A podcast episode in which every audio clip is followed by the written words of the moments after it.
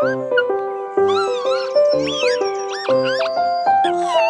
everyone. Welcome back to another episode of the Nene the Wiser podcast. Today, I'm sitting down with some of the people from the Farming for the Future project to talk about this project and all of the wonderful things it has achieved so far. So, we've got Matt Johnson, Gavin Bennett, and Bruce Gardner. So, guys, if you wouldn't mind going around the table and just sharing what your role in the project has been. My role was mainly at the start, really, setting the project up and then recruiting the land advisor, and then I passed it on to these guys to run with it. Yeah, I came in part way through the project. Uh, the land advisor was already in post. That was Helena, who I'm sure would enjoy a shout out, and who has now become Bruce. So I was, I'm responsible for overseeing those guys and uh, helping them with all aspects of the project. Yeah, uh, I'm Bruce. I'm the Nene Valley Land Advisor. Been the project officer for Farming for the Future. So my role's been going out to farmers, engaging with them, and getting projects off the ground and organising the works and getting them funding. Brilliant, brilliant. Doing all the hard bits, Some basically. of the hard bits. all the talking. So, how long has the Farming for the Future project been going on from its inception up until now? When did it start? It started with this name at the start of Nenescape, so five years Okay. ago, but it kind of probably started before that because it came out of the nature improvement area. We had a land management project in that with a land advisor and a bit of a grant scheme, so a very similar kind of project that did some good stuff.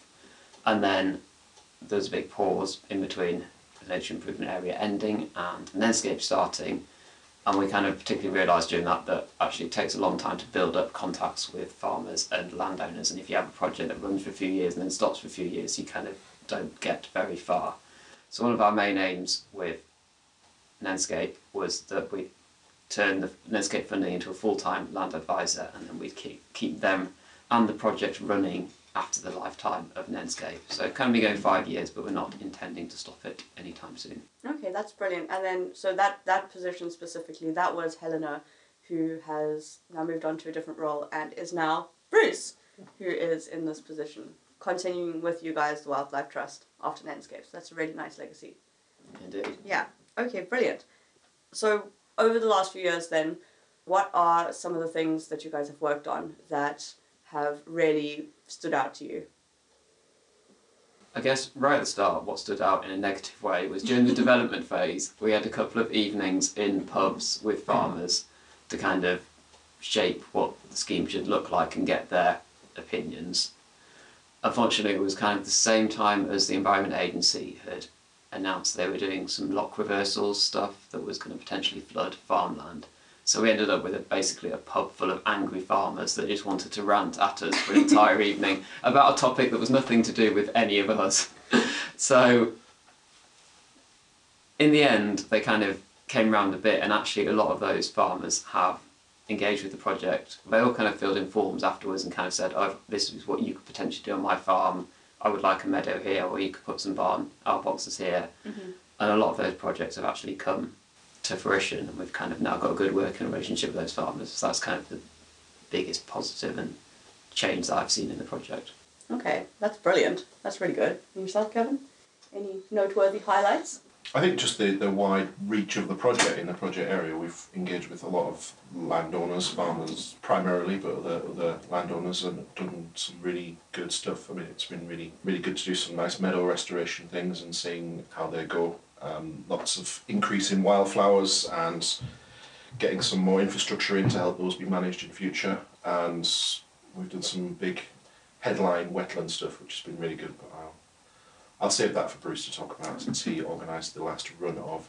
But yeah, it's just been really good to. I visit a lot of farms outside of the project area, and people are aware of it, and we've had plenty of people who have been trying, who have asked if we can help them do things who weren't unfortunately within the project area. So it's good to see the impact we've had within the within the county, much more wider than the project itself.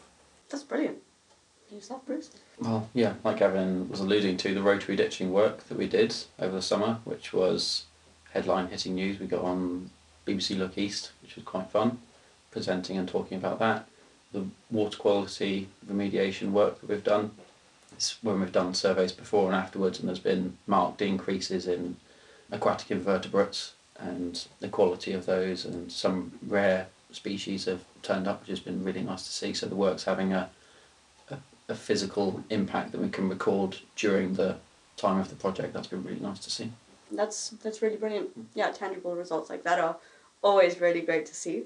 So in the beginning of the project, I believe in the LCAP document, Matt, I think you wrote that very many wildlife habitats in the Nene Valley have declined over the last 80 years, with between an 80 and 95% decrease in marshland and semi-natural grassland areas. And one of the aims of the project was to try and sort of reclaim that back or try and improve that. So I suppose, have you guys seen uh, the improvement that you wanted to see within doing that, or just I guess within the whole project? I think on sort of, some farms, we've definitely seen improvements. I guess those kind of stats are from since the forties till now. There's been a huge oh, decline. in those okay, kind of okay, right. That's a so good like point. the last eighty point. years. So kind of in five years we weren't going to make a drastic a drastic change to bring them back. But I think some of the work we've done, plus some of the sort of the changes in how farming communities sort of see the environment and wants to, and some of how some of the stewardship schemes are assisting farmers to be more environmentally friendly. I think we've definitely seen yeah some improvements in the right direction in the Nene Valley. Okay, that's that's pretty grand. Have you had to alter the direction of the project at all from from when it started?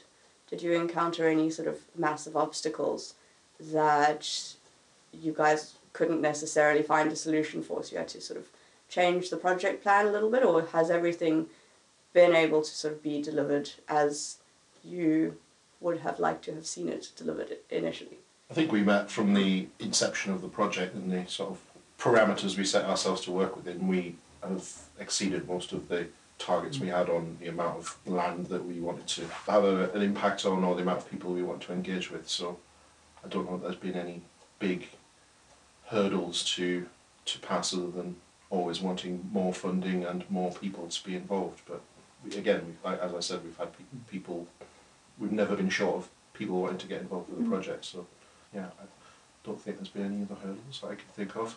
No, I think there's some areas that we've done more than we thought we would, and some that we've done less. So we kind of we're going to offer training courses to farmers on sort of environmental issues, and actually the majority of that has been pesticide training because that's what the demand has been for. Okay. And sort of our grant scheme, some options we've done quite a lot of wetland restoration, meadow restoration, which we wanted to, and there's some parts of the grant sort of there was a farmer innovation fund, but that's not really been that tapped into. So I think yeah, I think as Gav said broadly, we've done a lot of what we wanted to do and managed to get over any of the obstacles in our way. I think that's the benefit of having a full time land advisor and a five year project is that some bits of the project have moved quite slowly, so because you're always working with external partners and landowners, it can take time. Mm. Yeah. Brilliant. And how did you find delivering or engaging with these, with the farmers and everyone uh, throughout the COVID period? Actually, did that change anything at all? Or was it still fairly straightforward? That was kind of more Helena's period. I think I got a bit of that. There was definitely, I think going out going out to farms and speaking to farmers in person is is really important because then you can actually go and visit and discuss them and have a, a decent nuanced conversation with them about what what works you can reasonably do on their land that won't influence what is what they're trying to produce. So yeah, doing that over Zooms, I think uh, over Zoom or just phone calls is can sometimes be tedious. I think there was a bit of a lull during COVID, but then that picked up quite quite readily afterwards, and I was I was able to go out and quickly find farmers that were keen to be involved with the work afterwards. So we, That's we really got on brilliant. it quite quite quickly afterwards. I guess we're quite lucky in that meeting people on farm where Mm. we're outside anyway, so the, Yeah. the COVID barrier wasn't wasn't so so big, and a lot of the farmers undertook some of the works the works themselves, so there was no scheduling or issues with people who can't, couldn't come out because of COVID, because a lot of them weren't doing the works themselves. So Yeah. yeah, we were quite fortunate in that respect. Okay, that's pretty grand. And then have you guys been working with any other partners to sort of help deliver these schemes across the, the farms and places besides obviously Nenescape, As with the Wildlife Trust. So Indeed, we lo- did a lot of work with Nene Park Trust, particularly at the start of the project, on So part of our scheme was to have sort of two flagship restora- wetland restoration projects, and one of those was at Ferry Meadows. Mhm. So we worked with them at the start with kind of the rotary ditcher and doing setting up their what they called their bringing nature closer project, which was kind of like farmland wetland restoration, but within a country park where people could come and see it. So worked closely with them and with Stanwick Lakes Rockingham Forest Trust doing some wetland restoration on their reserve as well. So nice and available, open to the public, for them to also have a look at the things that you're doing, I suppose. That project wasn't the one that you mentioned earlier, Bruce, with the rotary ditcher. That That was a different project. that was the first one a couple of years ago, but then no, we did another one this summer, working with six different individual landowners, and I think we made it was three and a half kilometres of ditching this summer. So Oh that, was, wow! that was pretty cool. Where was that? That was east- east of Peterborough, west of Peterborough, a little bit on Nene Park Trust, Thrapston, Oundle, all the way down uh, River Nene. Brilliant, grand. Okay, that's really super. Is there anything else that you guys want to mention within the the Farming for the Future project? I think we've been we've managed to build quite close working relationships with other land advisors in within the county. So we've got Natural England, Environment Agency, Freshwater Habitats Trust, and the Lens Project as well. And so that's been that's been really nice to make a, a quarterly meeting where we all kind of get together as a, a group of land advisors, talk about what what we're all doing, all the different projects, and how we can all help each other. So we, we yeah wouldn't have been able to do that without Nenescape, and that's something else we're going to carry on. Okay, That's that's really been really productive. good to hear. Brilliant. Um, I guess we should shout out our.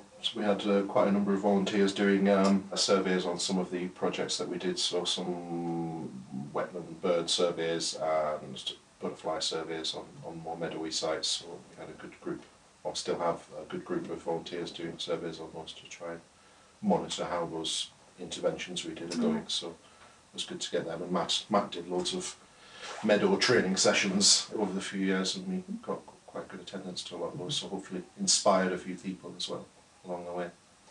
That's pretty grand. Thank you.